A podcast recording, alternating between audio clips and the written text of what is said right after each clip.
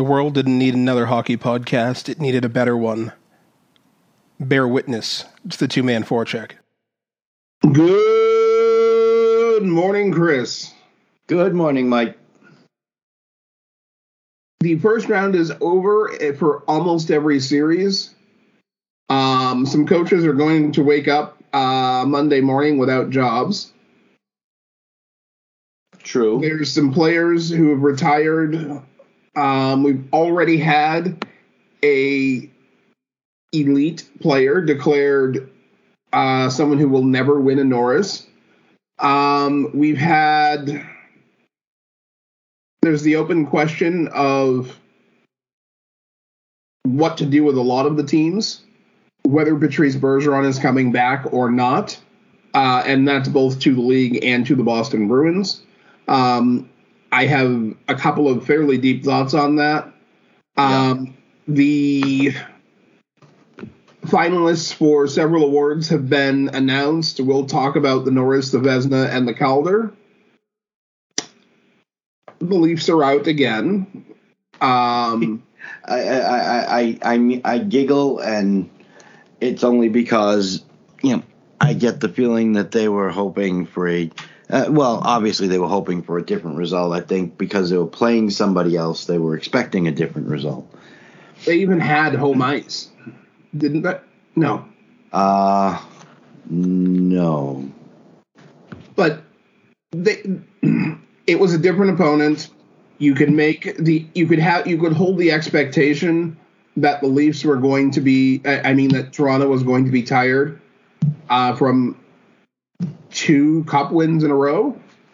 Um, I mean, we'll go into that when we when we break down that series. Um, I don't want to talk about the officiating too much in any particular series, even the Bruins Canes one, because in pretty much every series I saw, the more active the refs were, the worse they were. I, in general, I thought that the Western Conference games were called less egregiously bad because they didn't whistle as much. Wait, wait, wait. Less egregiously bad? Is that a thing? I'm making it a thing. Okay.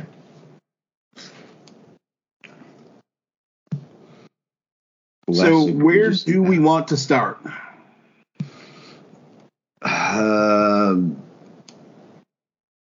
I just don't know whether we start with the commiserating or whether we start with the celebrating or.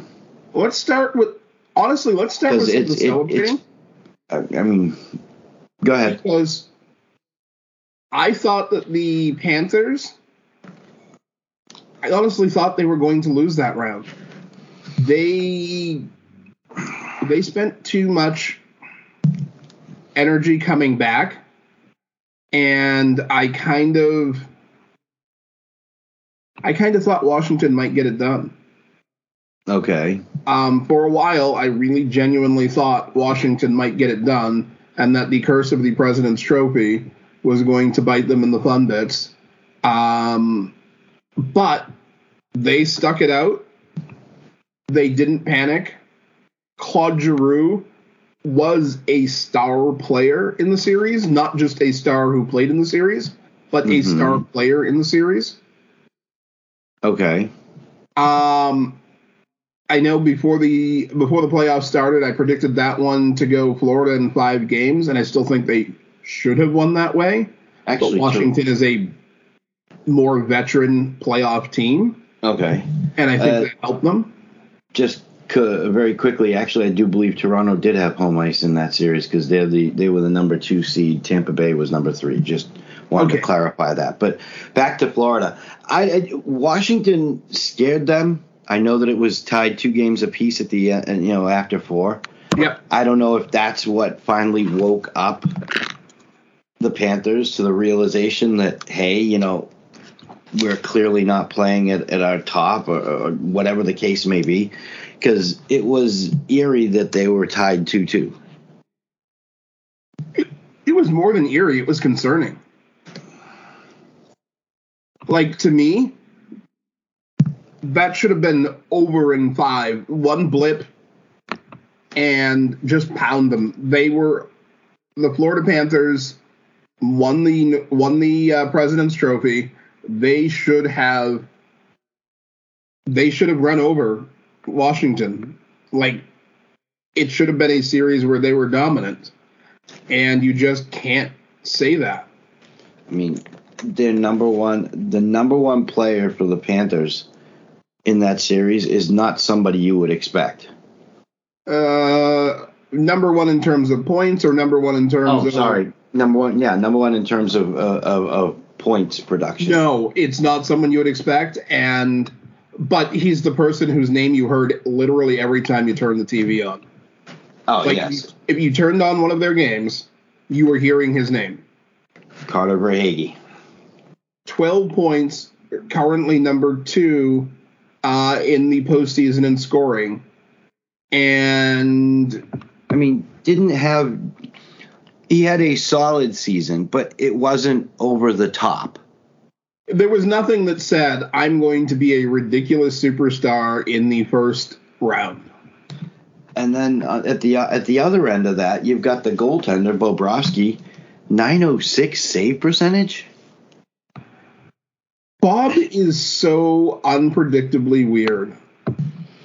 Uh, okay, I, I mean, I I won't put the series going to seven games on him because I don't I don't think he was the sole issue.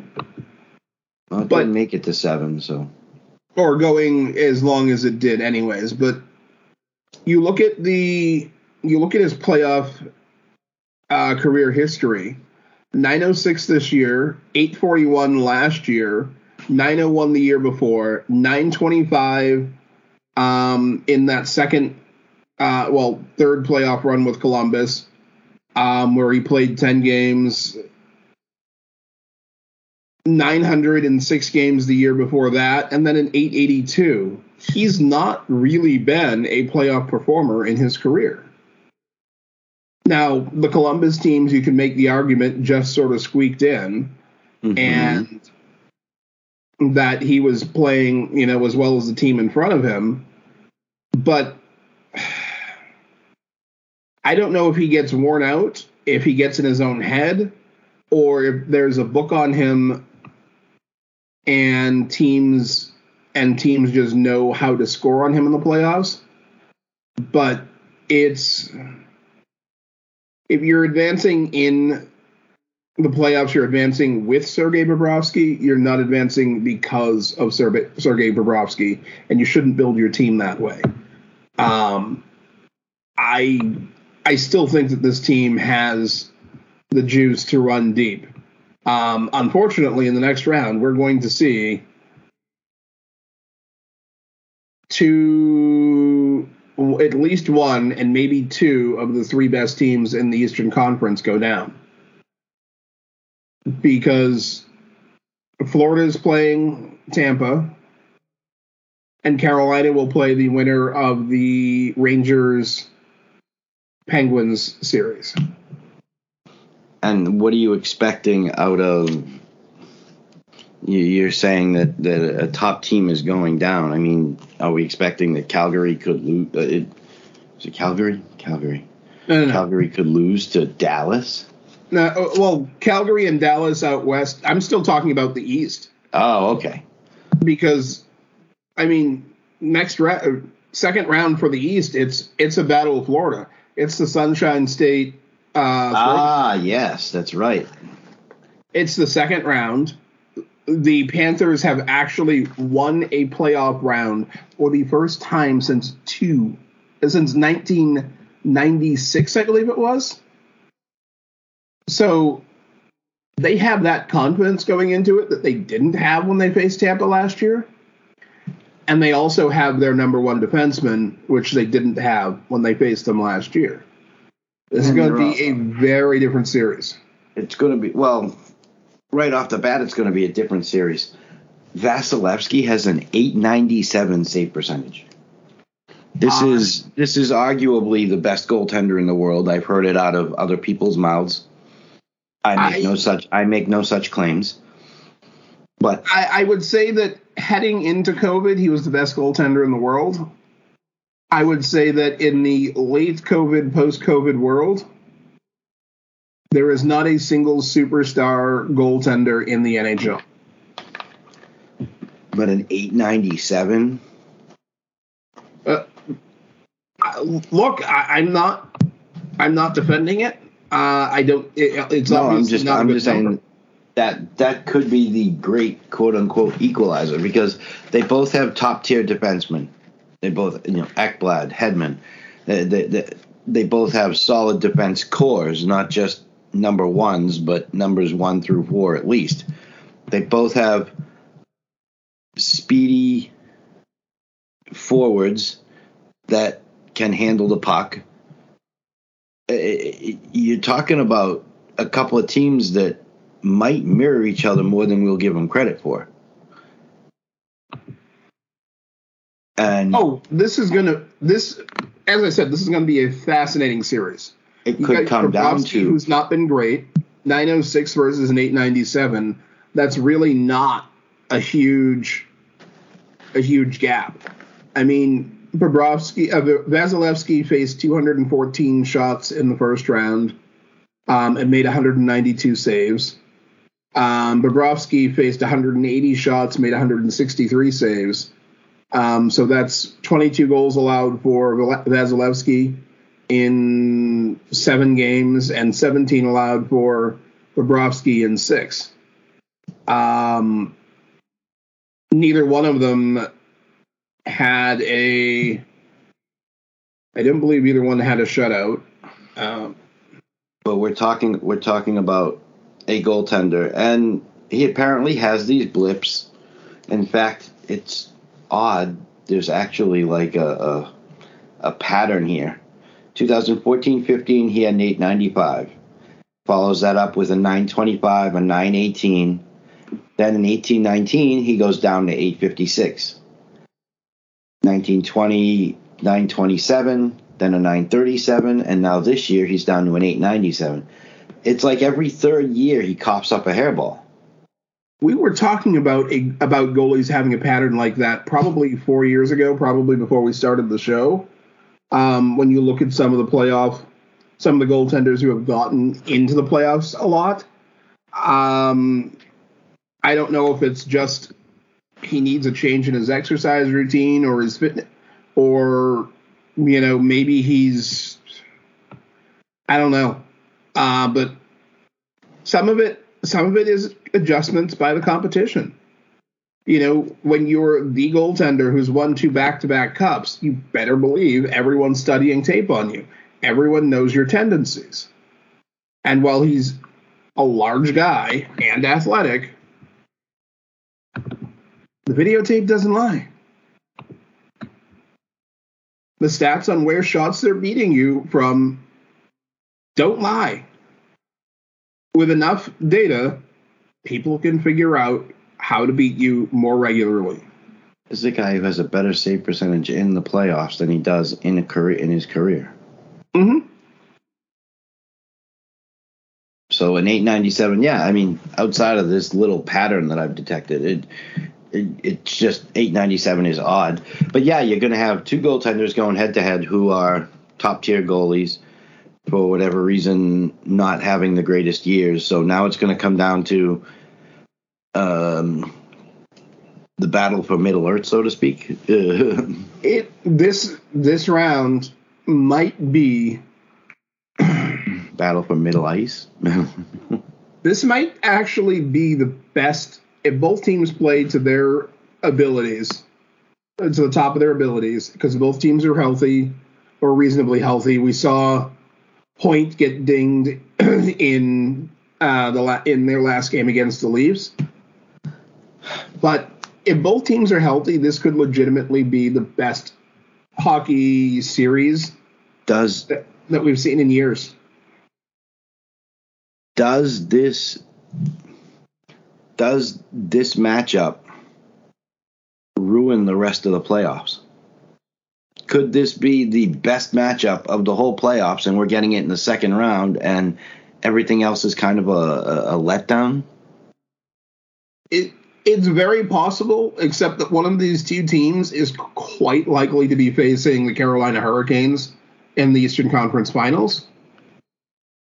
Carolina, I, I, not for anything. I know that Carolina beat Boston, and but I think even though Boston lost, I think they've exposed Carolina a little bit. I think Carolina can be beaten, and I know the whole thing with Carolina's trolling Boston fans because Boston fans were terrible on them, terrible to them on Twitter.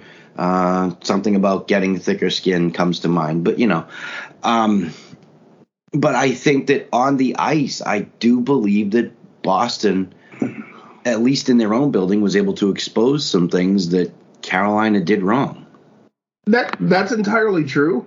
But here's the thing: the is as aggressive and physical and in a lot of ways personal as the t as the series was. Mm-hmm. The Boston Carolina series was still a fairly clean series. Second Uh, round, with the exception of hit, with the exception with the exception of Lindholm, yeah. second round, third round, people are going to be a little bit afraid. Their leashes are going to be a little bit worn. Okay. I expect some stupid to happen, like uh, we saw when we saw when uh, the Winnipeg player trucked um, Evans for no bleeding reason uh, last Oh, year. Mr. Oh, Mr. Scheifele, yes. Yes, I, I I expect to see that level of stupid. And let's face it, I, Carolina has more guys capable of being really physical on a regular basis than Florida or Tampa. Um, and I, I mean, yeah. a difference maker. Can can either Pittsburgh or New York, depending on who finishes, can they beat Carolina? Yes. Do I consider it well, likely? okay, we're going to No. use the ever the the any given Sunday uh, reference. Uh, I mean, yes, any anything can happen on any given game day. I get it, but Um, I think that part of the reason. I have to downgrade their chances is that they're expecting their number one goaltender back. ah, which leads me to my next question because I was going to ask it before you brought it up. If Freddie Andersen was ready to come back, do you switch to him after the round that Antti Raanta just gave you? Because, in my opinion, I don't think you make that move. Not I until mean, Raanta Ati falls on. Raanta did turn in a 927 save percentage, which Not not until he falls on his face. Mm-mm. which which is one of the better one of the better save percentages in the in the playoffs right now, Yep. particularly among the people moving forward. That said, he's the guy. He's been more consistent in his career than Antti Raanta. Antti Raanta made his very first playoff starts This Uh, playoffs. these playoffs. So in part, yeah, it's awesome. They there's not really that playoff book on him. No one can really say, "Oh, this is what happens when you toss them into the playoffs." But but this is the playoffs. You ride the hot goaltender. The Bruins didn't. The Bruins didn't go back to Ullmark. They stayed with Swayman, even though they lost Game Five. Okay, whatever. Uh, yeah, because they won. They lost Game Five because they went back because all the home teams won all the games in the in the Boston Carolina series. Yes, Bruins didn't. Bruins didn't jump back and forth. They once he made the change to Swayman, he stayed with Swayman. Uh, I don't see. I don't see Brind'Amour going back to Andersen until Raanta falls on his face. Once Raanta cops up a hairball, then the jig is up. And I want to know how the two of them did against whoever they end up playing in the third round. I mean, against. Actually, I want to know how the two of them did against either the Rangers and um, the Penguins. yeah, And I think that is how Brind'Amour is going to decide. Because as good as Freddie Andersen is capable of being, I mean, you've got a 50 goal scorer this season on the Rangers. You've it's got Chris, it's Chris Kreider. Come on now. You've got the you've got Crosby and Malkin on the other side. You're gonna be facing elite offense. Period. Wow. Look, I, I, think I, I think we should expect a call from Chris Kreider's agent thanking you for considering him elite. look. You score 50 goals, even in a league where I don't believe there's a superstar. Scoring 50 goals isn't isn't an accident.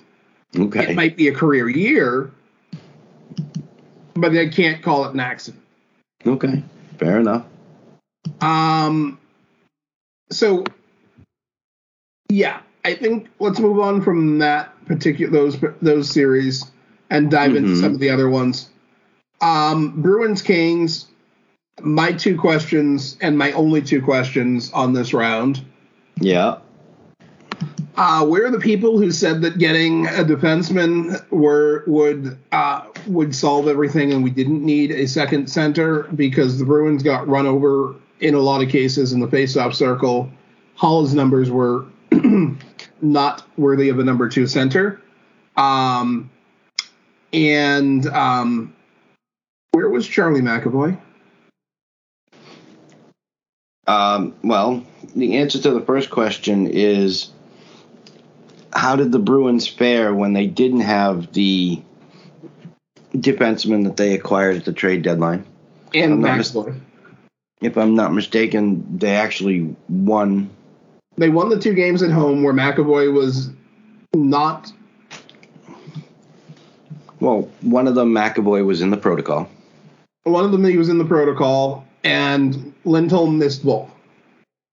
Lindholm missed both, and yet, so the defenseman that they acquired because you had to have a defenseman, you had to have a defenseman, and it's fine. I like Hampus Lindholm, I really do. I like his body of work. I like what he was able to do in Anaheim. The guy is quality. He's a solid piece of the puzzle. He he he is a no. He is a he is a top pairing defenseman. Yeah, I like Hampus Lindholm. My issue is that they didn't address the elephant in the room, and I said it then. I say it now, and I'll And probably, probably be saying be it in saying- September. yeah.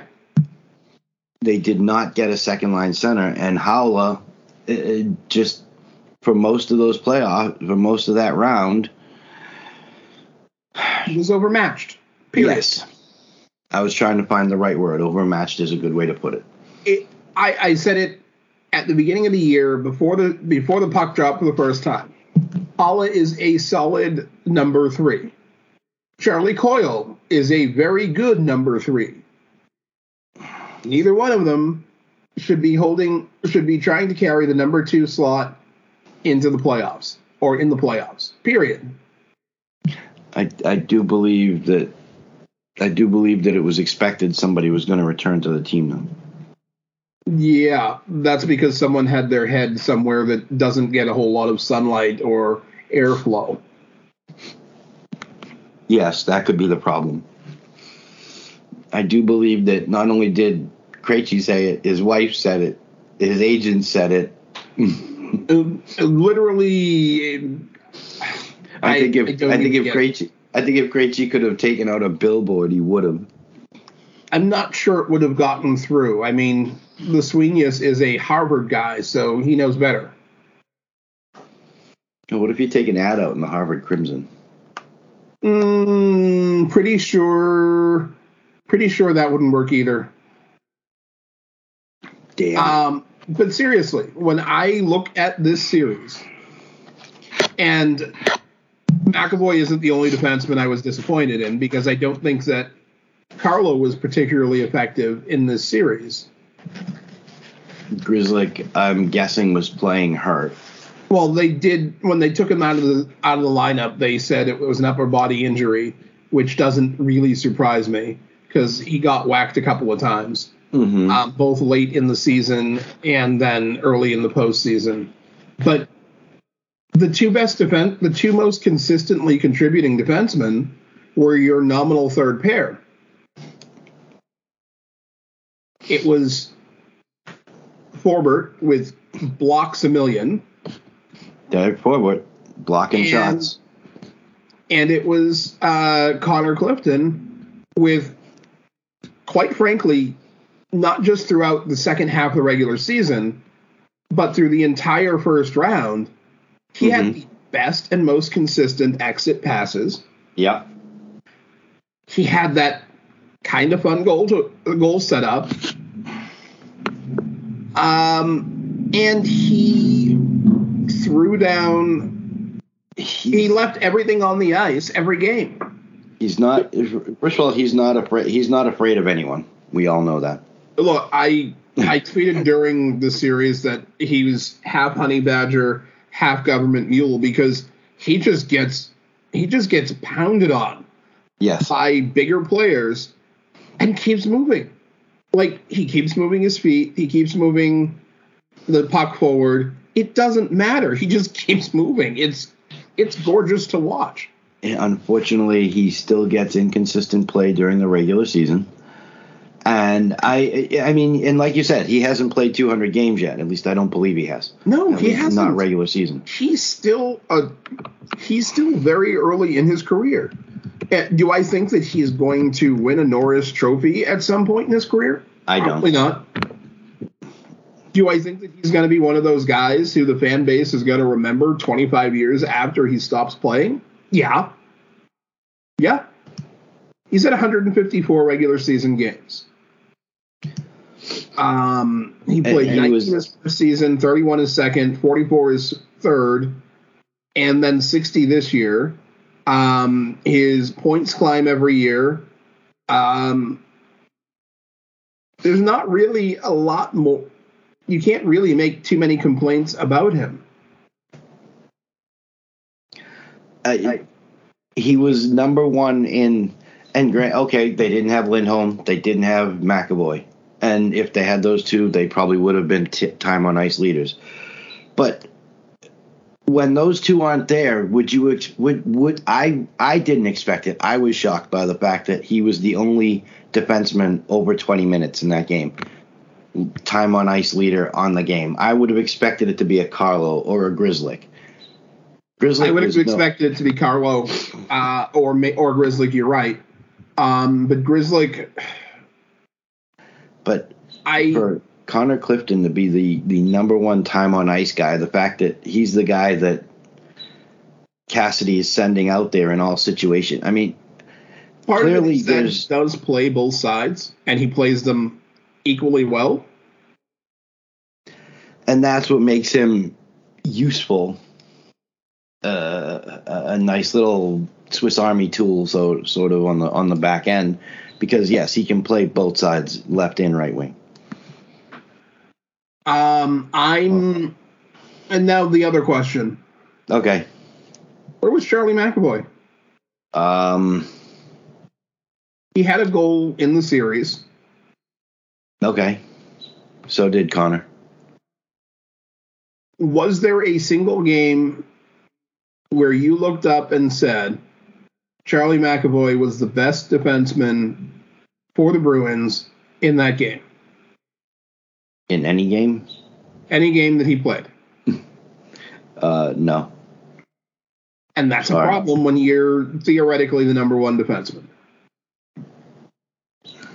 Um, Leafs Lightning. Leafs Lightning.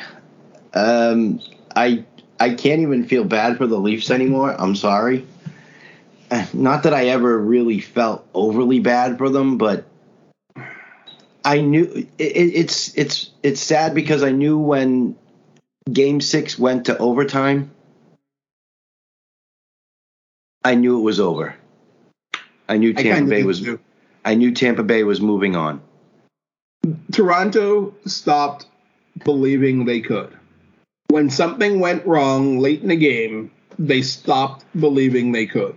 And that to me is one of those big hallmarks of the difference between a contender and a really good team. they are a very talented team. They have, I mean, you go out and you acquire, you go out and you acquire Mark Giordano because the common belief is that you never have defensemen. You have Jake Muzzin and, and the backup singers, and and that's the way it pretty much was. I mean, so you go out, you get Mark Giordano, you shore up the defense. Jack Campbell kind of coughed up a hairball during the season, but recovered at the end and, and solid playoffs. It's not just about the talent, it's a belief. The Bruins never gave up, even though they lost game seven. Scored that goal with 20 seconds left. They never believed that they never let go of the belief that they could win. At no, least I don't they think played, so. They and, played to win every.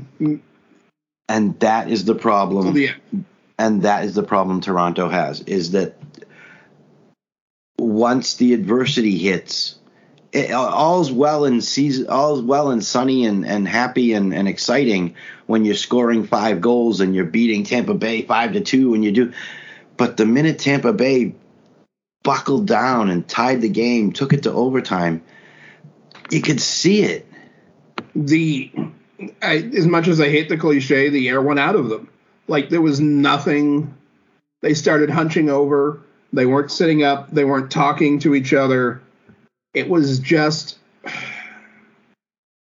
Yeah, it, I guess it, it, it was, was it was visible. It was visible. It was like one, like I said, watching that game six and, and Brayden Point scores his third his third overtime game winner.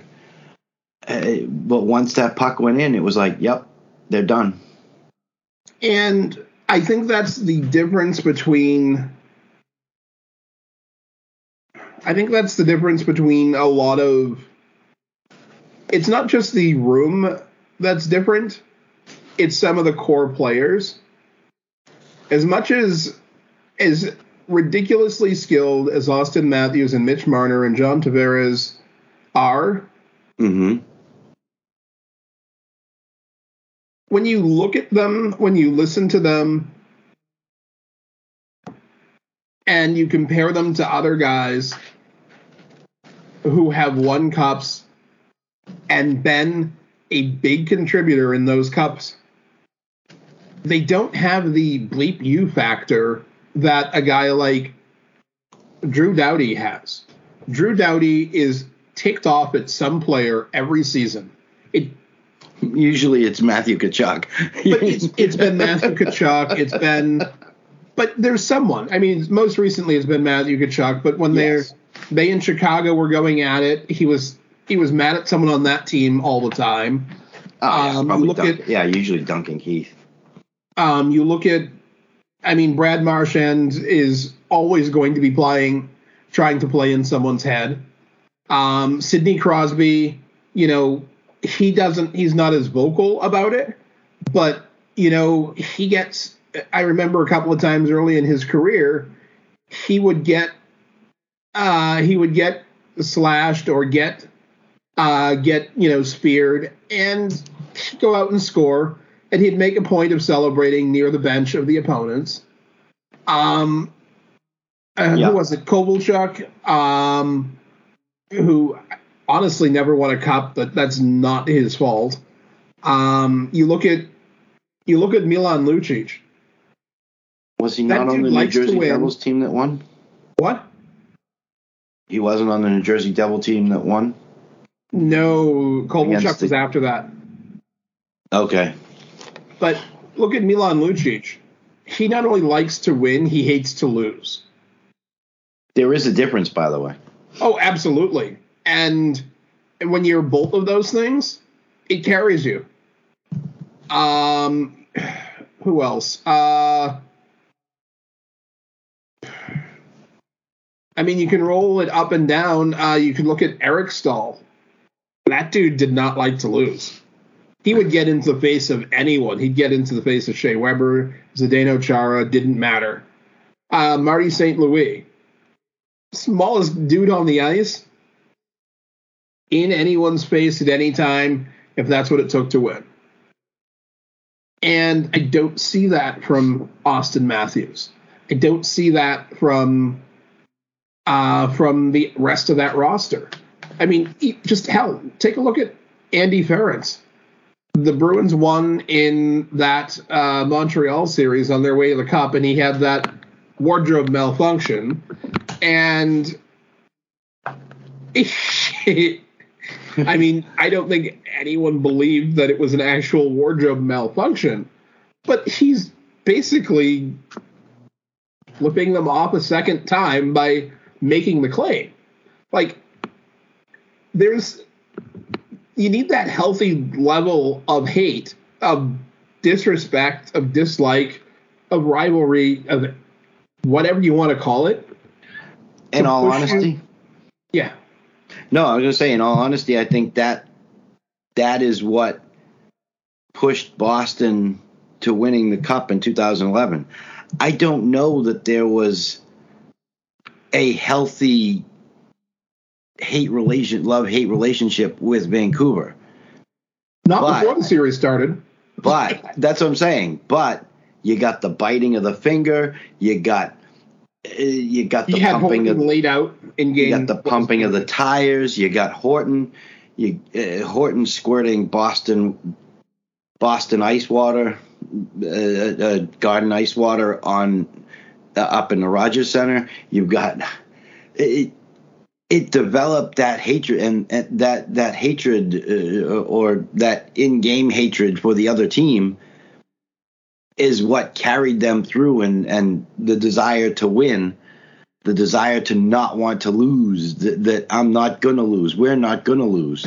The specific desire to beat that guy or that roster or that city is is that second layer of it. It's not just the desire to win. I genuinely believe that auston matthews wants to win every game.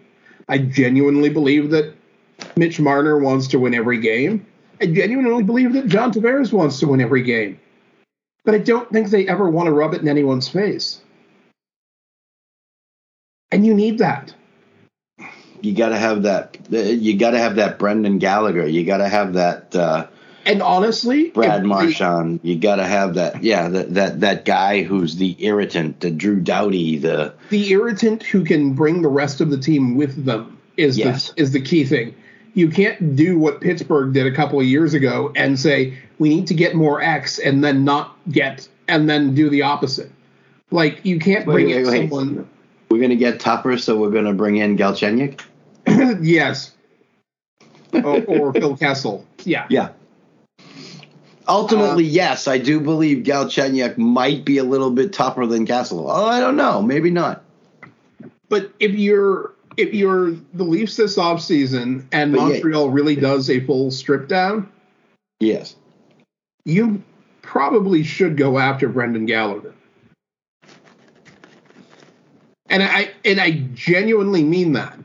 You need someone with that bleep you factor, especially someone who still has something to prove, mm-hmm. because he wants to prove that he can be healthy again.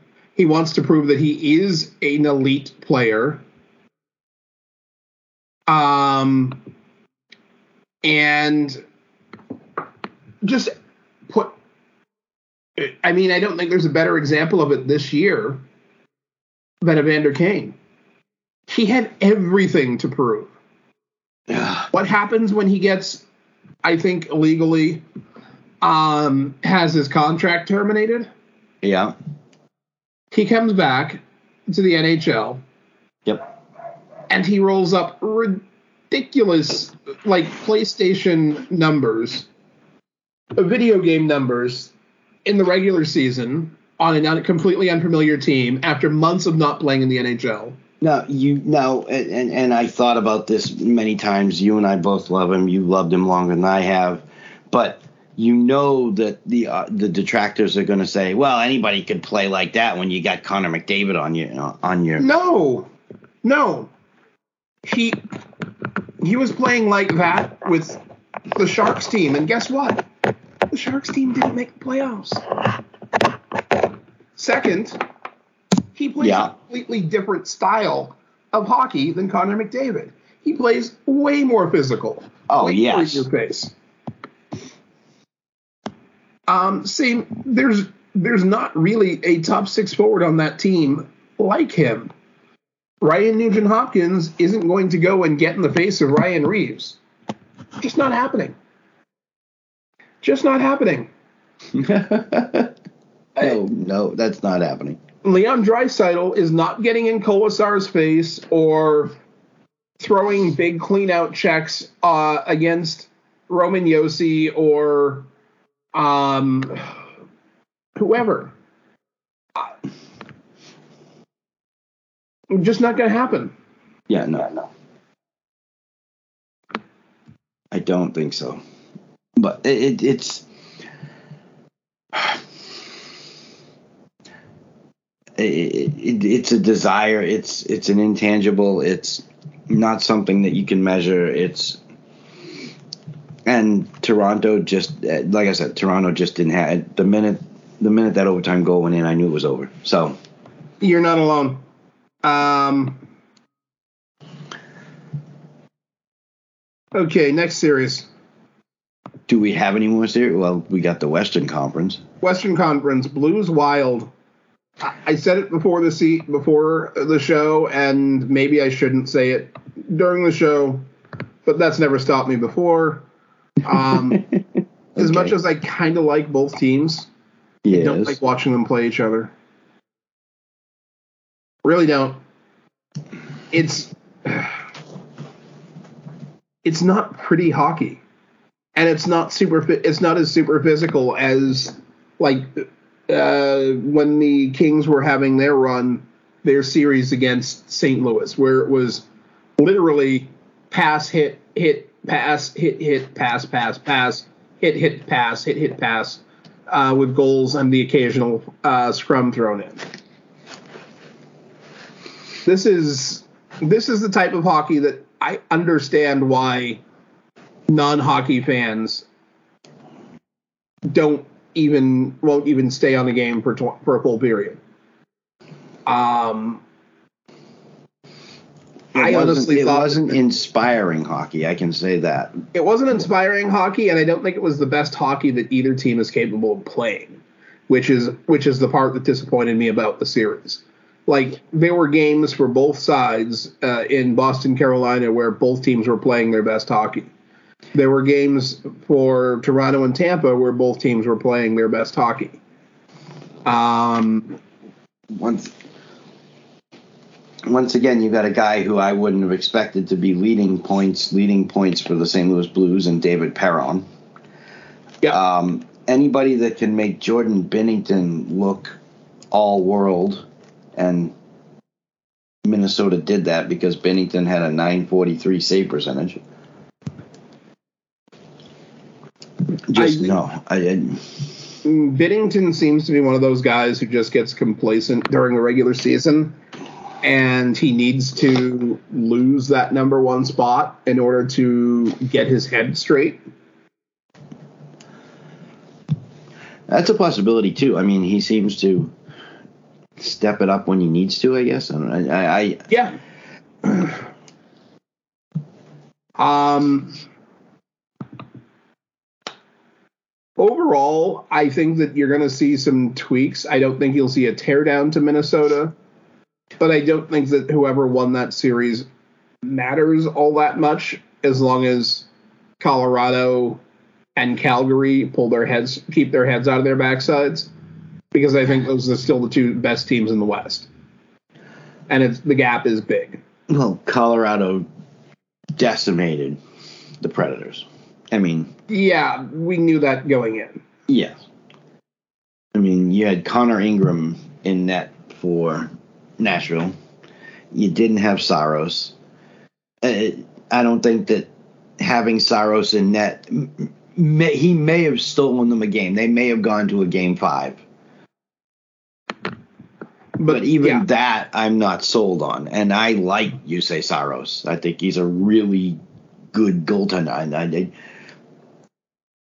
I, I think he gets a little overworked. They did the same thing with uh, yeah. Rene? Yes, Pekka Rinne. Thank you. I, I think that he's going to get overworked because whoever the backup is is just.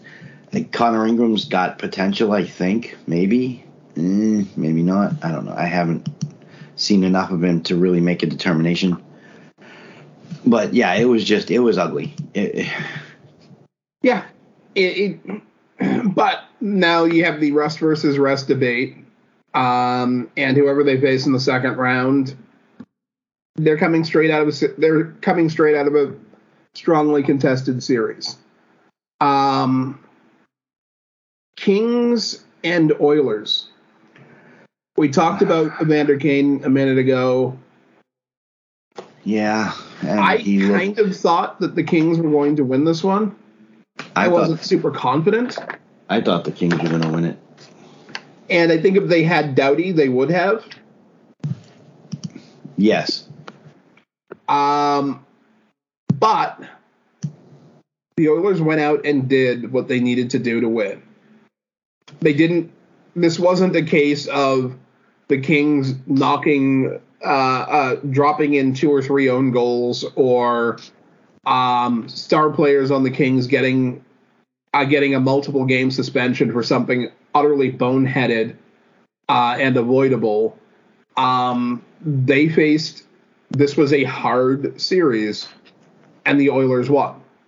I think McDavid actually found his playoff gear because in that last game, he looked more engaged and like he tapped into that emotional fuel than I've ever seen him.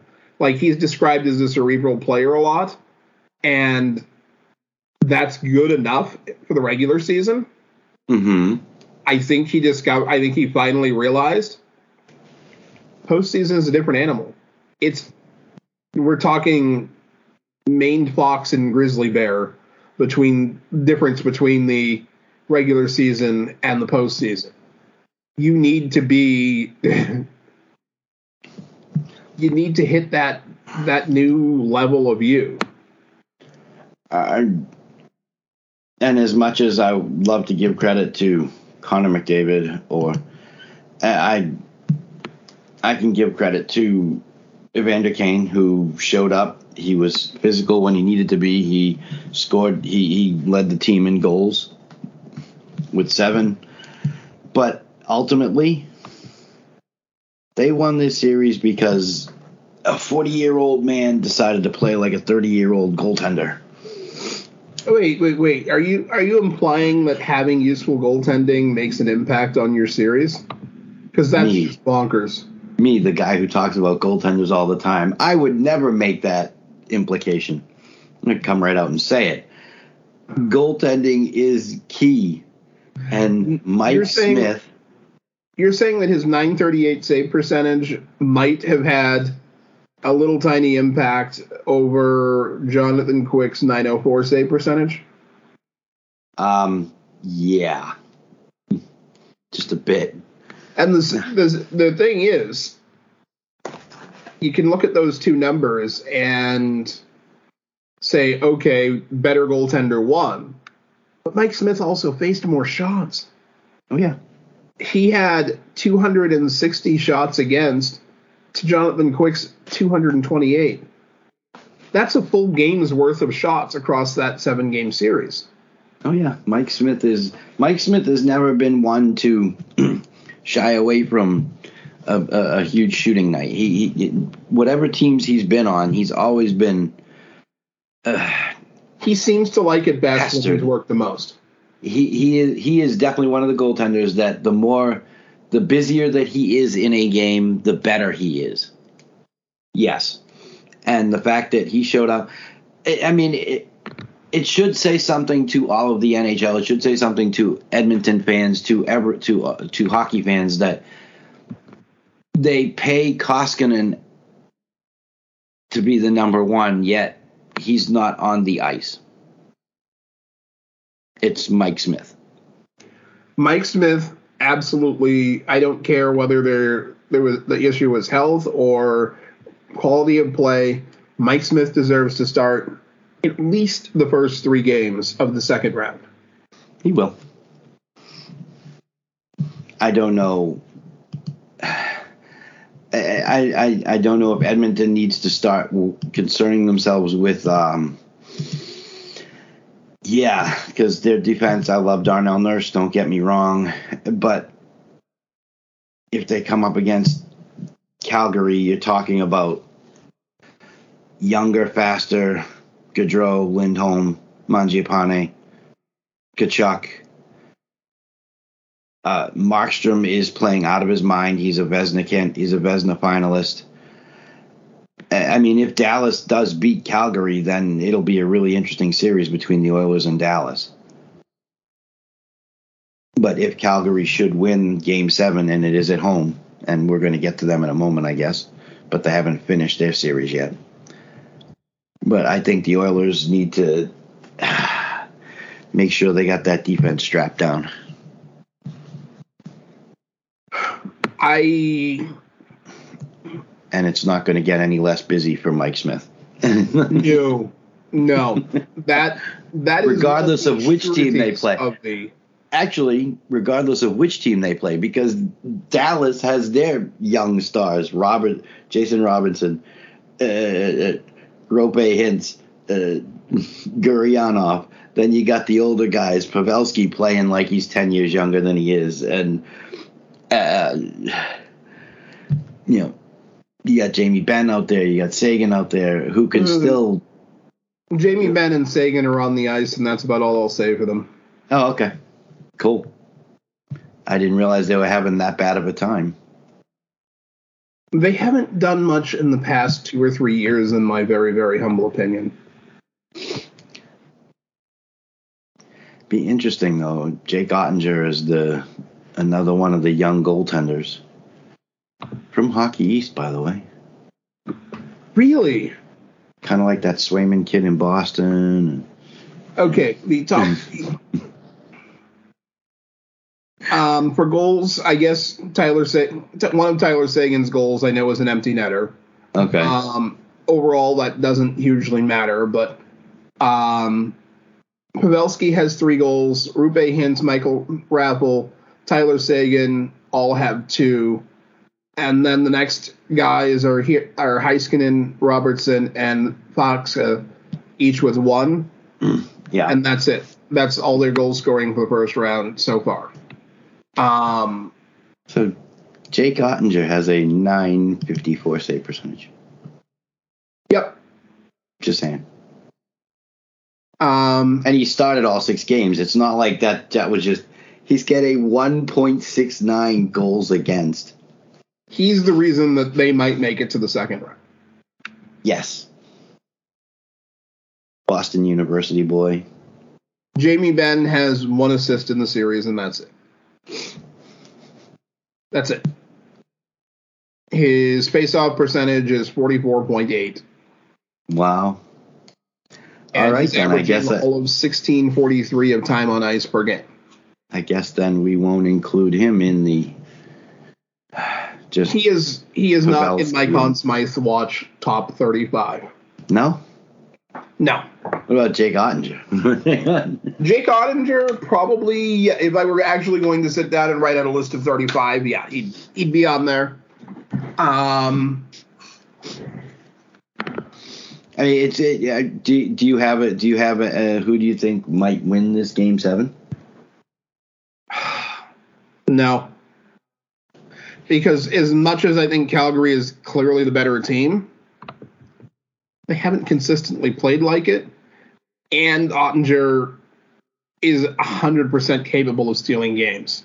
Is he also like 100% like laser focused right now? Uh, he's if he's not playing the best hockey of his career, it's got to be pretty close. Yeah. Uh, it, that it, said, when you look at the other side, Matthew Tkachuk has four assists in the series, but hasn't got a goal yet. Mm-hmm. He's due. Okay. Um, Tyler Toffoli just one assist and that's it. So he's due a goal. Yep. Um. By the way, I know that we're I'm I'm raving on on you know, hockey East, East Boston University boy Jake Oettinger and his Jacob Markstrom has a 945 save percentage. Yeah, he's decidedly not terrible. Um, decidedly not terrible. Wow. he might be the most consistent goaltender in the league right now. But you've also got, you know, Blake Coleman who's been there and done that, who hasn't doesn't have a goal. Lucic who doesn't have a goal, who he's been there and done that, and he's actually looked solid. Not spectacular, but he's been in the right place a lot of the time uh, in the series, in the games that I've watched. Mm-hmm. So a guy or two gets gets on the board who hasn't done so in this series for Calgary. That could be a turning point. I, I mean, Calgary should win this game.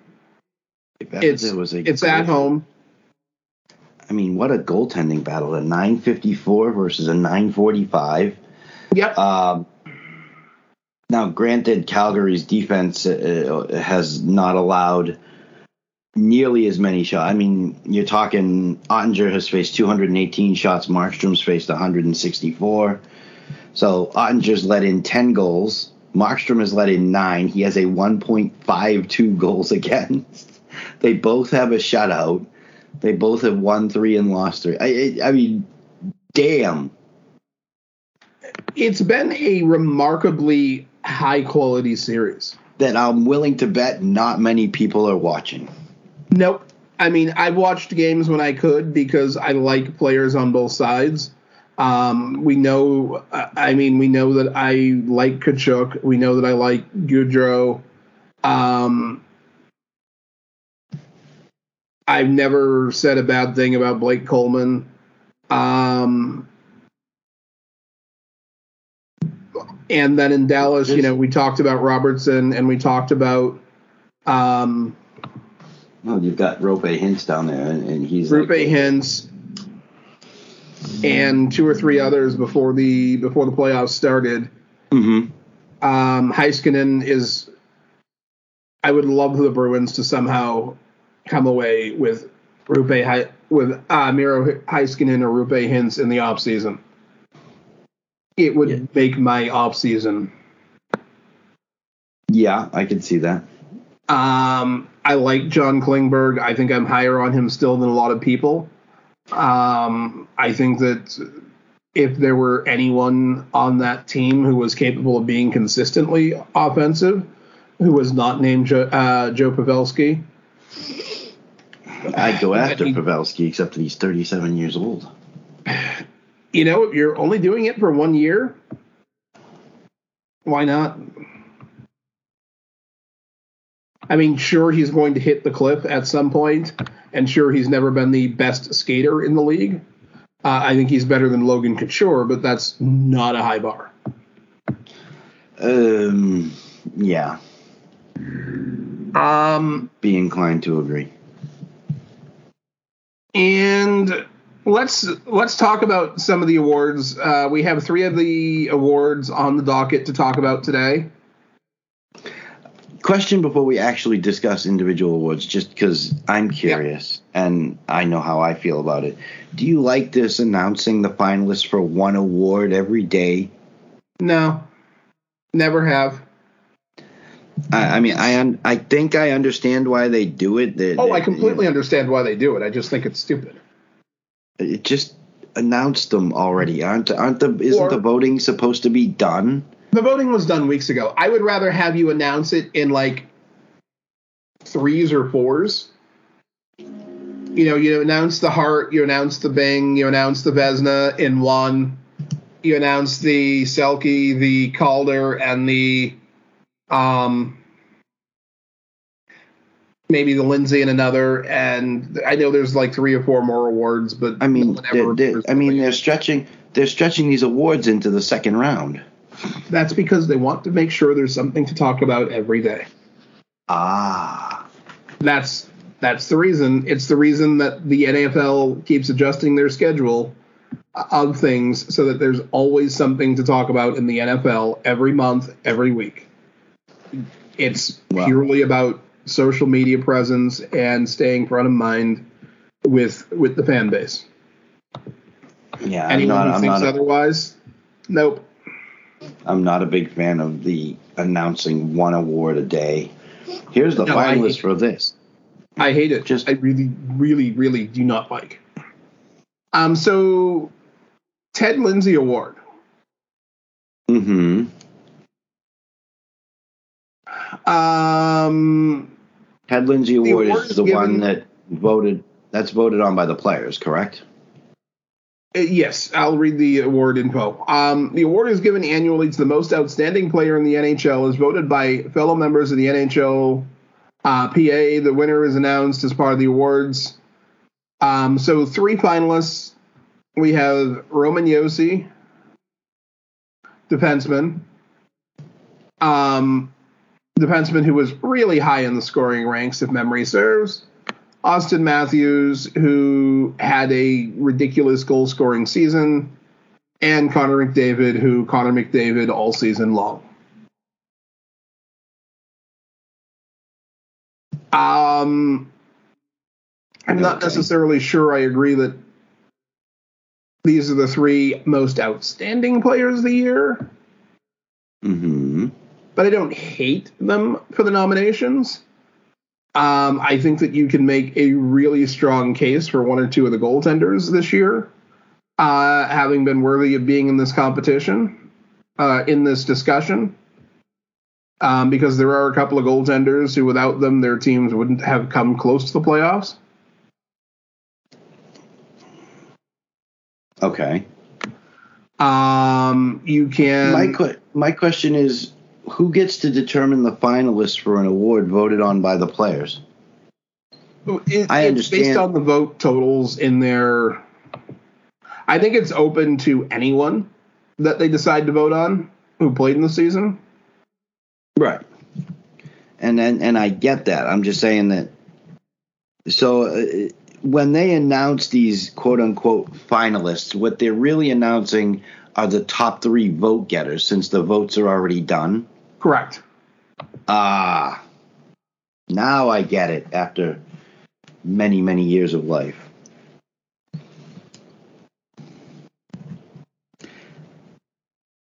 This one supposedly is the most important because it's voted on by peers and voted on by Yeah, peers. I mean some of it. Some of it to me still smells like a popularity contest, uh, but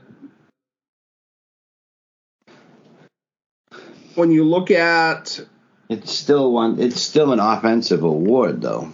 If you look at and the that's three finals, and that's my and that's part of my issue. Like if you look at the if you look at the goaltenders, you Mhm. say Saros. Without him, 918 save percentage, but led the league in games with a save percentage over 900, um, and had the most games with a save percentage over 900 among goaltenders. Without him, Nashville went home early. They played their 82 and were done. I was gonna say Nashville's already on the golf course, uh, and I don't mean with four games in Colorado either. Uh, I mean, they, they, like you said, 82 and done. Have a nice day. You can Let's go make that practice. case for Igor Shesterkin. Uh, he had less games uh, with a save percentage over uh, over 900, but he also played 14 less games than Saros and had a 935 save percentage in those 53 games. Mm-hmm. Um, Thatcher Demko. Um, no, the Vancouver Canucks didn't make it into the playoffs, but I, and then you know you look at some of the players who are going to be nominated for the Selke. Are the Boston Bruins legitimately making the playoffs this year? If you replace Patrice Bergeron with some random other center, probably not. Random other center. Okay, let's. Okay, random other center probably taking it too far, but let's talk. Let's say pick a or let me see.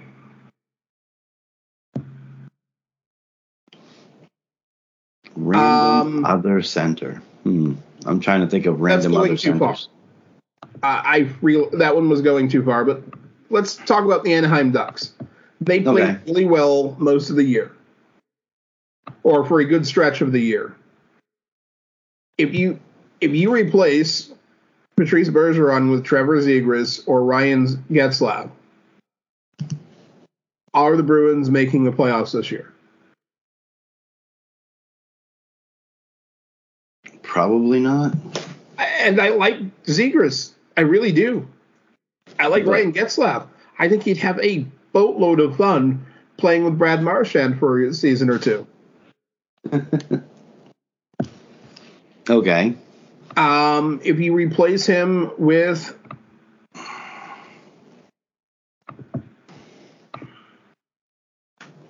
the thing is, you can't. with Josh Norris. Trouble is, you can't do it in a vacuum because you no matter who you replace no, him with, it's hard. They're not. Yes. Gonna, they're not going to have the chemistry that he's got with Marchand. They're not going to have the chemistry that the Raptors line has when they're together. Uh, it, so you can't just do it in a vacuum. I guess is the, the the the easiest way to get out of it. Is no, they wouldn't. They might make a play. They might make the playoffs with a Getzlaf. Getzlaf is a highly talented guy. Although this year being his last, I don't think he was playing at the top of his game. No. Um, how about if you replace Bergeron with Jonathan Marchessault or Chandler Stephenson? Mm, probably not, and I no. like both of those guys. Um, and so, while I don't have anything against the three finalists, it seems to have come down to offense again, and that's for, just for not for the Lindsay, for, and that's just not what oh, the. Yeah. To me, that's just not it. Um, I would go with Joe with Josi for this one because he had to do so much of the lifting. I think that the Leafs are making the playoffs even if you swap out Auston Matthews for Troy Terry.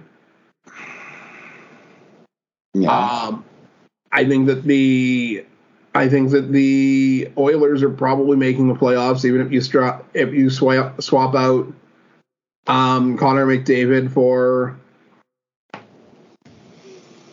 for another, you know, top end center. Uh, I like. I mean, they're both contributors, mm-hmm. but without without Josi, no, there's no way. Believe uh, the, there's no way the Predators are anywhere near the playoffs. They're Is not. The wins- no, most sorry. outstanding. I, I guess most outstanding is not necessarily the same as most valuable. Um, I guess we'll have to see. I, I expect this award to go to Auston Matthews this year. I really do. And is the is the Lindsay Award some some kind of um, feel good award for the person who doesn't win the Hart Because the Hart is Auston Matthews, Connor McDavid, surprise, surprise, and then Igor Shesterkin. So Roman Josi, no mention, even though you could put him into the finalist category for the Hart.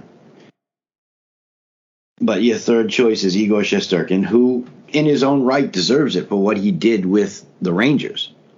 Yep. Now, but unfortunately, unfortunately, I think it's going to be, oh, we're giving it to Connor again, and then, oh, hey, since Auston Matthews couldn't win that one, we're going to give him the Lindsay Award to, you know, kind of like the the feel good, the the you know, sorry you couldn't get the Hart, but here's the the players' Hart trophy. Theoretically, the voters don't know how the totals are turning out in each category, and they're voted on by different people. Ah, but uh, it does feel that way a lot of times. Although the Lindsay and Hart have gone to the same person more than a few times. Um, no, now, the members of the Professional Hockey Writers Association do the balloting for the Calder Trophy. Mm-hmm. Of these three, I want to say that one of them is a clear winner, but I think it really is two. It's a two man race, simply because of what they had around them. Michael Bunting had a pretty darn good season. Okay. Um, on a on a team that has Auston Matthews, and um, Mitch Marner and Mitch Marner and John William Tavares. William and that's the argument against him. Okay. I mean, it's it's difficult to argue against a 13.1 save percentage. I mean, shooting percentage, which is Yeah. exactly half of what his shooting percentage was last year. Um, although, hmm, he played 26 games, although not in a season uh, before this year. Interesting. Um, he is a little bit older than the other two. Um, there's nothing wrong with what Mike Bunting did, and I think he's a valuable player.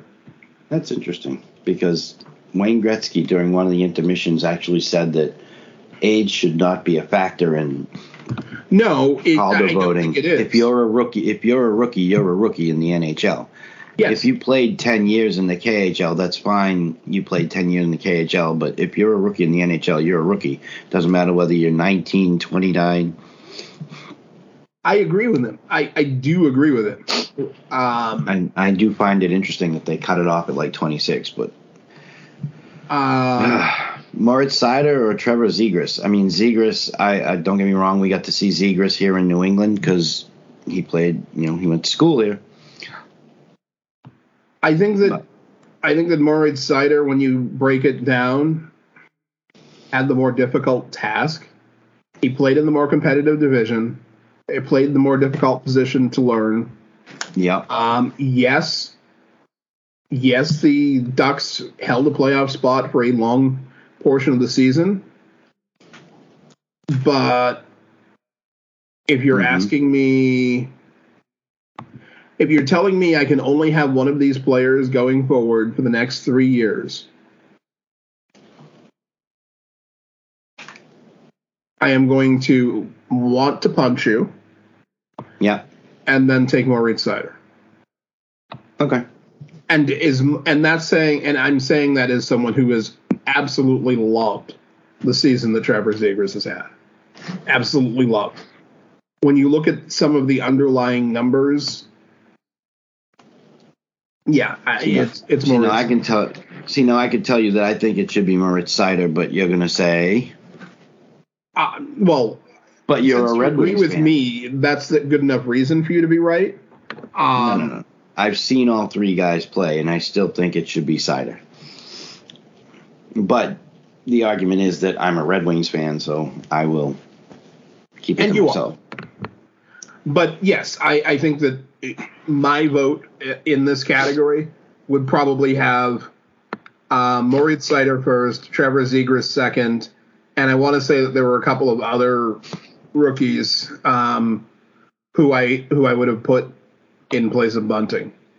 Not because Bunting was terrible, not because I think that the only reason that Bunting did anything was because of who he was playing with, but because I think that as far as the actual lift, uh, what they needed to do to accomplish whatever it is they did this year, um, yeah, there's there's a big, big difference between doing it when everyone on the ice is ridiculously famous for being ridiculously good. Um, I might, I might actually have had two players from Detroit on this because Lucas Raymond. Lucas Raymond, I, and I and Lucas Raymond was fun to watch this year. I mean, he played more ice time and had an equal shooting percentage, equal face-off, effectively equal face-off uh, numbers to Trevor Zegras. Um, I think the problem is if you put Lucas Raymond and Seider on the same ballot, I think that it, they take votes away from each other. they do. Um, But Lucas Raymond was a hell of a lot of fun to watch this year. He's going to be a good one for years. And there's no question of that in my mind. Um, I do. I. I. I a lot of people. I, I don't know if the, I don't know question is the right word, but uh, have have issues with what Yzerman's doing in Detroit, and they're not doing this, and then Yzerman's got a plan, and I think that it's starting to come together. The youngsters, he's starting to play them with more regularity. Uh, he's still, yes, he's got some aging veterans in there that he's trying to work through. Uh, he gave Blashill an extra three or four years after he took over the team. So I think if you give Detroit and give Yzerman the time, he can do it again. He, I mean, he clearly built what is in Tampa Bay now. He built a lot of it, yeah. Uh, I think honestly, and I know that certain people listening are going to hate hearing me say it, but I still think that I might put Swayman as the number, as the third, um, as the third nominee on that ballot. I don't have a problem with that. I mean, uh, you know, Seider, Zegras, and Swayman, probably in that order.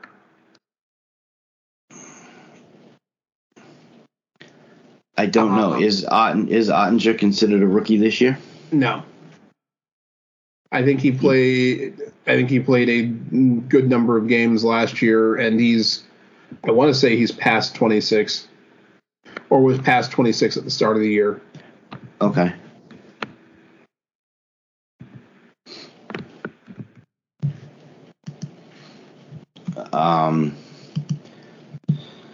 No, so Jake we, Oettinger. No, yeah, Jake Oettinger played 48 games last season and 29 the game before the year before. So. Oh yeah. wow! I didn't realize he. I didn't realize he played that many. Okay, 48 this year.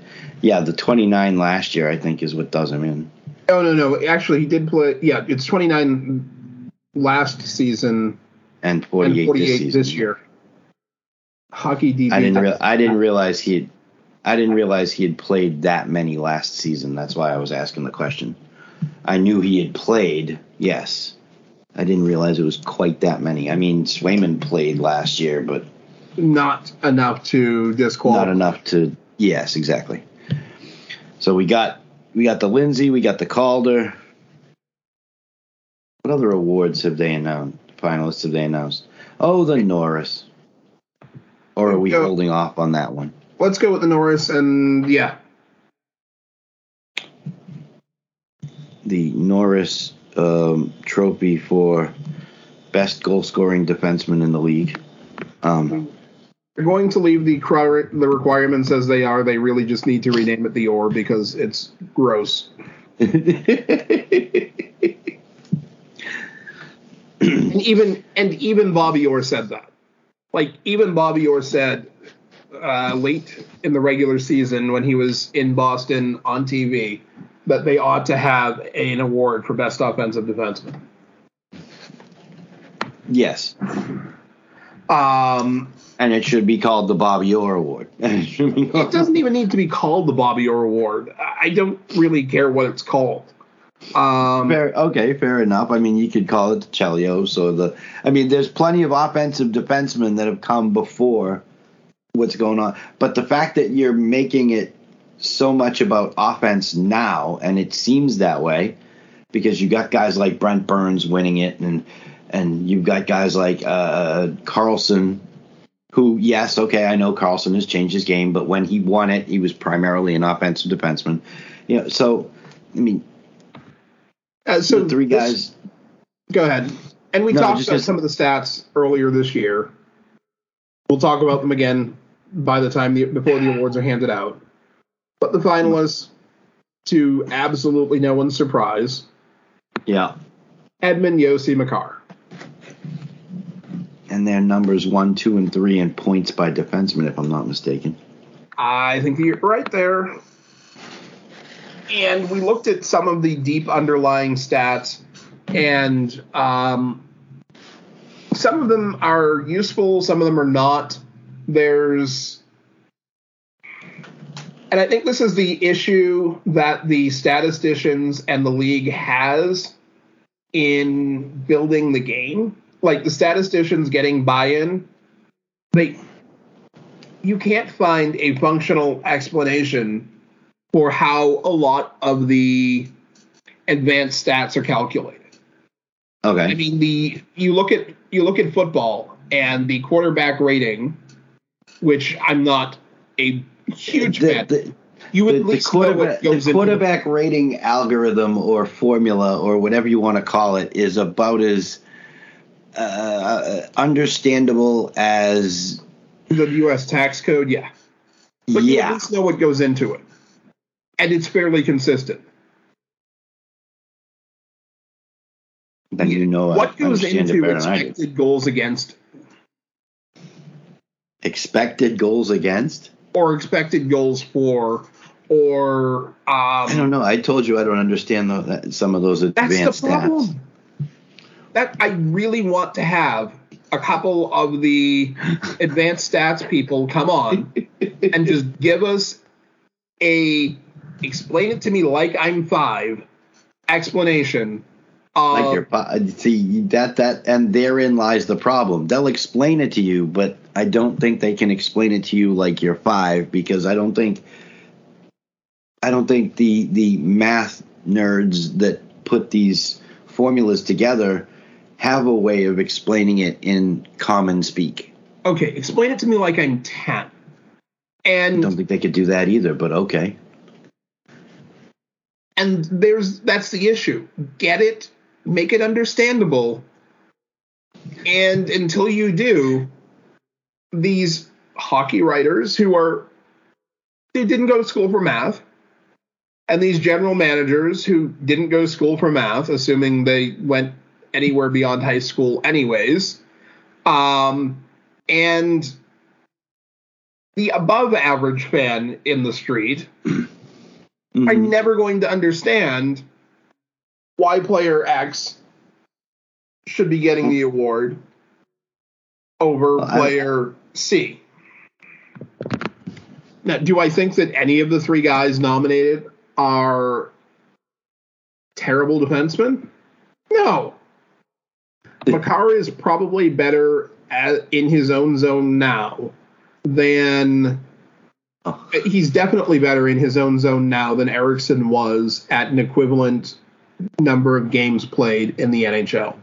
He's probably better now than that other guy on the Sharks is today. Do I think that these guys are the three best guys in their own zone for turning out uh, or defending the crease and creating exit passes and transition? Uh, no, no, I'm not 100% convinced of that. Um, I think that Roman Josi and Victor Hedman are probably in the top 25 in their own zone. Okay. I would put Cale Makar a little bit lower than that, not a huge amount. But uh, we have that article from the Athletic on from former Globe writer Fluto Shinzawa Yep. on how on why um, Charlie McAvoy is never going to win a Norris.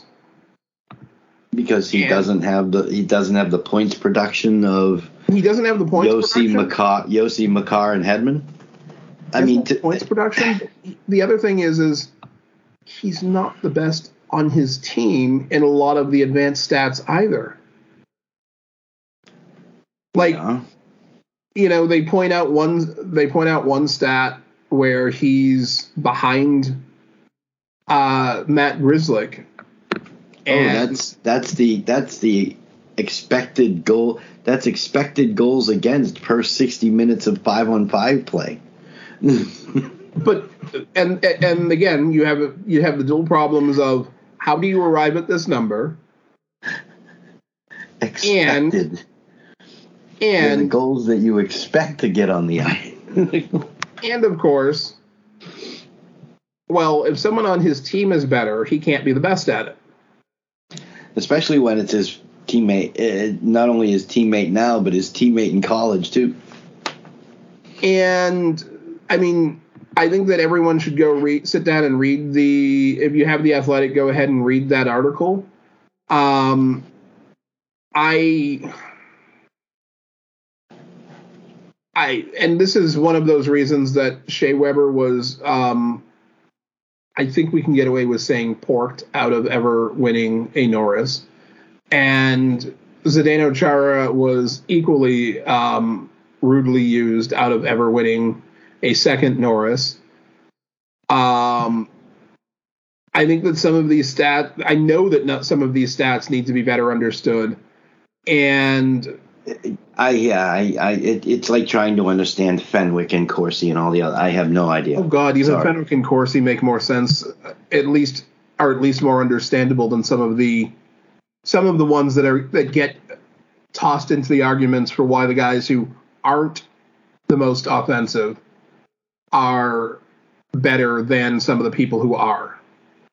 And you know, as much as I said it already, one of the reasons that McAvoy is not going to win is because he's not the best on the team at multiple of those stats that get used.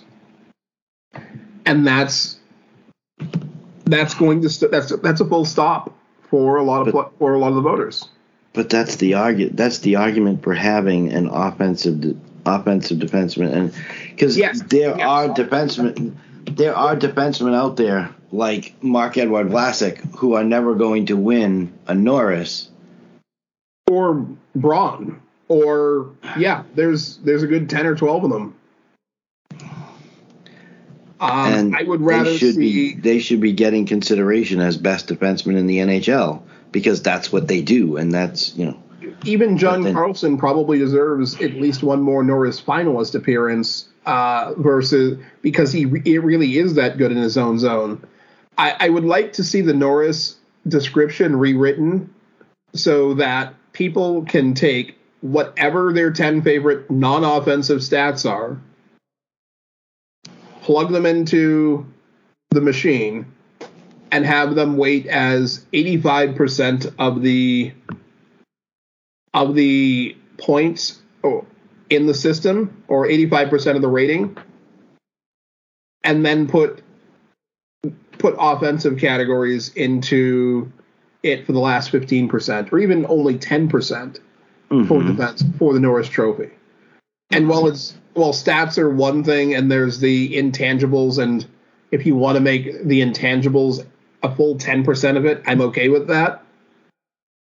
But I think that you know, with 32 teams, and arguably on average one top defenseman per team, the reason we keep getting the guys with the most points as the finalists is because it's just easy. It's that it it's, really is. It's just easy. It, it, it uh, it's easy. It's easy to quantify because you can say this guy has done has got this many points. This guy has this many goals. This guy. It's not as easy to quantify how important his play in the defensive zone. You know, clearing a puck down. Uh, you know, when yeah. you're uh, when you've been under pressure for 40 seconds Absolutely. Yeah, and you're you know blocking shots. Does blocking shots come into play? You know, it is like there's I, so many things. That I like if I were going to create a a defensive a defensive rating, I think I would have to put clears per shift for stoppage and exit passes that result in a shot uh, per 60 or per shift as, oh, as part of the formula? Start making up our own our own formulas and algorithms. it wouldn't be a bad idea. Like there, I think that you have to measure stuff that That's shows actual contributions. I agree. In That's a, what I'm saying. Does does blocking shots count? You know, should it well, be should it should it be weighed heavier depending upon the situation? last five minutes of a game with a three-two lead. Uh, you know, hey, for you me, can't quantify that. For me, if you're not in the top two or three in your on your team in penalty kill, you don't belong in this race at all. Like, yeah, done. Um, does on does time on ice factor? I, I mean, yeah, time on ice is always going to factor. It better. Now, the difference mean, between 24 minutes a night and 28 minutes a night, I don't see that as as telling about the player as I do about the team. Like, yes, if you can play 28 minutes a night, you've obviously got phenomenal cardio Um, you're super fit, and but you're, I don't know that. I don't know that Drew Doughty plays 28 minutes a night because the team requires of it all uh, requires it of him all the time. I think Drew Doughty is somewhat of a masochist.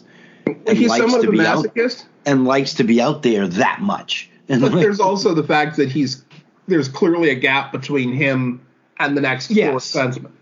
I agree. Yes, and the gap between him and number two playing his side is bigger than the gap between number two playing his side and whoever is in the minors hoping for a call up on that side.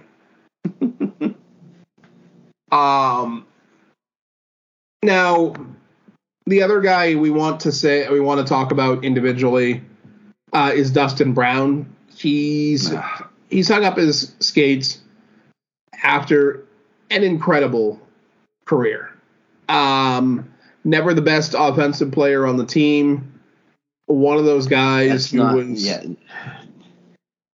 It was it was about more than that with Dustin Brown. The intangibles. Not the, a role the, player, but he was a he was a star. Like he did whatever was needed for that team to win. He, he played on the right side. He played on the left side. He did. He killed penalties. He played on the power play. If he needed to, he tr- he shed the gloves and tried to knock someone's teeth out their backside. He did it all. And one of those guys you never really heard.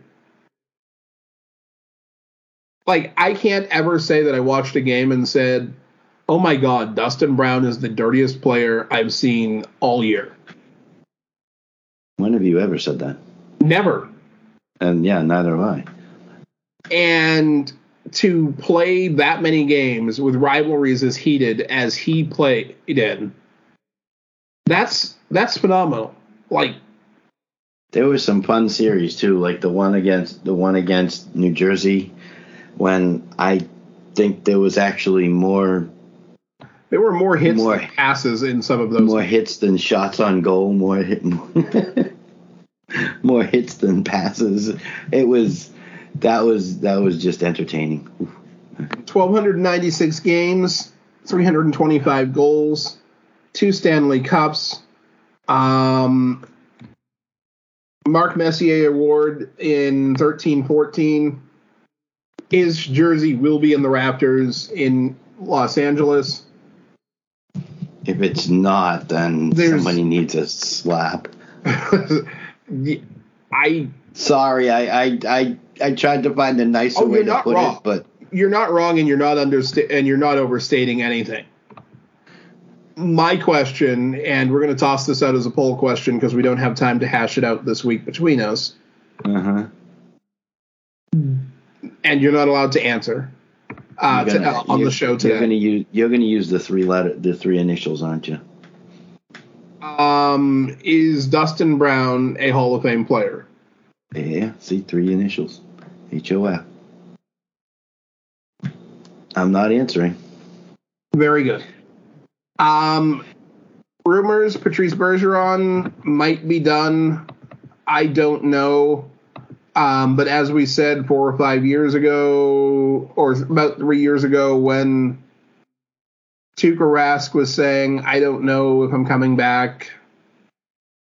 If you're not committed to coming back, you've already got one foot out the door. I'm not saying that Bergeron is Tuukka Rask because Bergeron is playing at a higher level than Rask did in his last season, or and I, I won't even count this season against Tuukka Rask because he shouldn't have been he shouldn't have been on the ice. Period. But Patrice Bergeron is still playing at a level where if he comes back next season and plays exactly the same way, no one's going to blink at wanting to re-sign him at the end of next year, despite his age despite the miles on the body. Um, and I think that there's certainly an 85% chance that if he comes back next year to play in the NHL, it will be in Boston. Do I think he's going to Montreal like some meathead? Uh, I said that he was going to. No. I think if he were to go anywhere, it would be probably somewhere in the Western Conference. But I don't really see that happening. Um, I I would say that there's a sixty percent chance he'll be back next year. That's it, just sixty. Wow. He's he still wants to win. He's 37. I He's know. I Stanley no. Cup. He's won the gold at the Olympics. He's won the gold at World uh, at the Worlds and at Juniors. Um, he's got four Selkes and should pick up his fifth one this summer. Um, I mean, about the only things, the only two things that he could still be playing for would be a Stanley Cup and a Conn Smythe. The Conn Smythe is super difficult to get. And if he's going to go play elsewhere, he's pr- he's probably not even going to get equal. oh, If he's going to go play elsewhere for a really, really, really strong chance at a cup, he's probably going to have to take a pay cut, and he's either going to have to move his family or be without his family for large portions of the year. Okay. I don't see him wanting to be without his family for large portions of the year, especially after COVID. Um, I I don't I don't necessarily see him moving his family unless you know start of next season there's a mysteriously a team that's been relocated to Quebec City. That's Um, the um, and I don't. that's the one place I would see him. That's the one place I could see him going if there were a franchise there. like Oth- Other than that, I don't. I I have a hard time seeing him leave Boston to go elsewhere. like I can't think of a city of a team right now where if you put him on that roster, they suddenly become a contender without major dislocation of their current roster. Like you sure adding him to Vegas? Yes, it, you have him and Eichel as your one-two punch at center. You have Mark Stone there. I think that's why people wanted Eichel to come here. Not that they could. Not that the Bruins could afford his ten mil, but No, and you really would have to blow up the Vegas roster to add Bergeron at a reasonable salary. Um, yeah. Carolina or Florida or Tampa, no, they just no. You're again, you're No. blowing up the whole roster. The Rangers, maybe, maybe, maybe. I don't think he could do it. See, the Rangers are a rival, but they're not Montreal. They're not Toronto. But I just I don't think he could do it though. I, I don't know. I I, I don't know. Um, That's a that's a that that's a tougher one than Montreal. I know he won't. I, I'm like Montreal I'm is pretty just a no. I'm pretty certain in saying that Montreal is a no. Um, I I I think personally think, that the Rangers would be tough too. uh, but I I can't think of a place for him to go where you can say, "Yep, he tips the needle." I mean, unless we're going to see some sort of super team formed with him and some of the other UFAs this offseason, and we can talk about some of those UFAs next week. Um, Super team, huh? super team. I know they have them in the NBA. Could you do that in the NHL too? You could, um, because you know you look at it. You know you're going to have you're going to have um, Johnny Hockey as a UFA Okay. and Patrice Bergeron as a UFA. Okay. Um, I'm trying to think of some of the other players who are going to be UFAs, and we should really, really uh, take a look at that for next week. I was going to say off the top of my head, I can't come up with any, but I'm sure the list is Malkin long is a UFA. Giroux is a UFA. Um, Line is a UFA. Uh, I think, Kessel, Kane, I think Kane is a UFA. Matt. Oh, Not. Matt Tkachuk is a UFA. Um, Not that one. The other one. In no, RFA. Sorry. Um, no, Evander Kane is UFA, but he's not going anywhere. Andre Palat pretty- is a UFA. I'm pretty sure that I'm pretty sure that Holland is going to make sure that there's a pen in his hand. Um, once the playoffs are over. Kadri. You know that might that might actually work. If Kadri isn't re-signed in Colorado, and they tell him early enough, Bergeron to the former Nordiques for a year or two? The former, he's gonna he's gonna pull a he's gonna pull a Ray Bourque. Only he won't even have to be traded. He'll just be uh, he'll just go sign. He's not a free agent yet. They could I still turn after the around and yeah. they still could turn around and trade him before.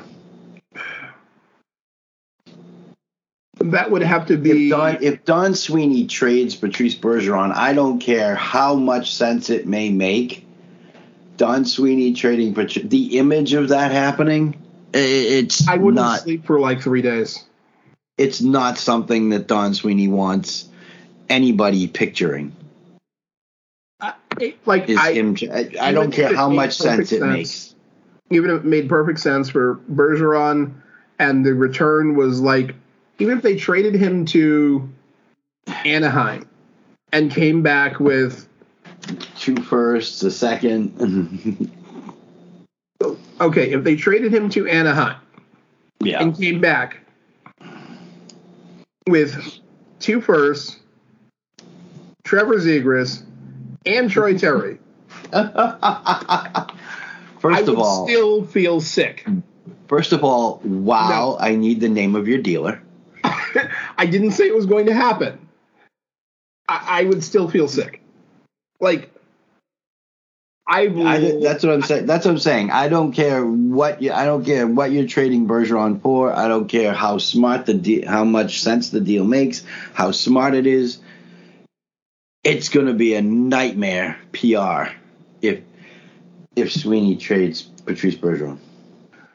Oh, even if about the only trade that I could understand, not get behind, and I would only say that I understood it from the Bruins' perspective, and not wouldn't understand how the league allowed it. So If- you're text you're texting me your dealer's number first, right? if for some reason someone in Arizona is dumb enough to do this, Oh, but if God, for some reason Don Sweeney announces t- Tuesday afternoon that the Boston Bruins have traded uh, have traded Patrice Bergeron for all three of Arizona's firsts and two of their seconds, uh huh. I wouldn't actually throw up. I can't imagine the league actually allowing the trade because that's. kid. But Wow, I wouldn't no. actually throw up. In fact, I'd probably spend about 10 minutes laughing at the sheer ridiculousness of it. Now they have no future and no home to play in. Okay. well, when you don't have a home to play in, I mean, it doesn't really matter if you're going to be able- to put exciting play on the ice. Excuse me. no future, no home to play in, and oh wait, your owners are terrible. That is a franchise cursed for ownership. I, I mean, I don't know if it's simply because. Anyways, we'll dive into that later. that that's a yeah. They're they're that's they're a homeless. full. That's a full show. Well, their homelessness thing is coming up in about a month and a half. I mean, it might. I mean, functionally speaking, they're already homeless. Um, Yes, but their their official lease ends. I think it's June 30th or something like that. And then they really, really, really have no home. And okay, I we're do. going to spend I, three minutes on this article, "The Wild Disappointment," we are okay. because it's hilariously bad. okay. Um, in the in this article from the hockey writers, the writer seems to be under the mistaken belief that what you, what happens in the playoffs affects the awards for regular season hmm for the regular season, and goes after Jared Spurgeon for losing his temper um, at at Buch at Buchnevich. Well, he's one of the three most disappointing players in the playoffs for Minnesota. One of the three most disappointing players in the playoffs is Jared Spurgeon. A whole paragraph on his naughtiness is why. his naughtiness. That a full four minutes of penalties in a in a series, and that's the reason. Four penalty minutes. Four penalty minutes. Yeah, and that's the reason he's one of the most disappointing players. Well, apparently he came close to being suspended. Is that sort of like being close to being pregnant, or being a little bit I did, pregnant? I, I didn't or, think there was such a thing as uh, you, you could only be, ha- you know, you could only be somewhat pregnant. Yeah, I didn't think that was possible. Um, So he came close to being suspended. No, no, no. You either were or you weren't. He wasn't. He did whether he cross-checked Buchnevich or whatever. but apparently, these four penalty minutes and this possible suspension or almost suspension might have affected his possibility of winning the Lady Byng Trophy.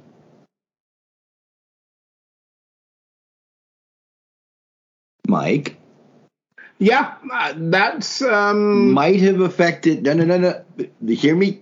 It might have affected his chances of winning the Lady Byng Trophy. Uh, there's a TV commercial that gets cited on a regular basis as the wisdom of the ages for this type of situation. That's not how this works. That's not how any of this works. any I'm of it. sorry. I don't No. want to. I don't. I don't feel right explaining to Mariah that they've already voted on the award because it only counts for the regular season. But I feel like obliged that I have to. and I mean, the article starts off okay with um, with Kevin Fiala sort of evaporating in the postseason again. Whatever. Foligno struggled the playoff run. Excuse me. Um, when you're thinking of offensive contributors to the Minnesota Wild, Yes. is Marcus Foligno in your like top seven or eight as far as your expectations go? Mm, No. only if only if he's seventh or eighth, because you know they only have twelve forwards on the ice. So And 12 forwards and a couple of defensemen who are going to pick up bunches of assists making useful passes. Yeah. yeah, no, So, I'm not no. expect. I'm not expecting the bulk of my offense to flow through Marcus Foligno. No. Nope. Nope. Nope. Nopey nope. No. Fiala, on the other hand, yes, he had a str- he had some major struggles, and I Um, do expect Fiala to put up more than two points.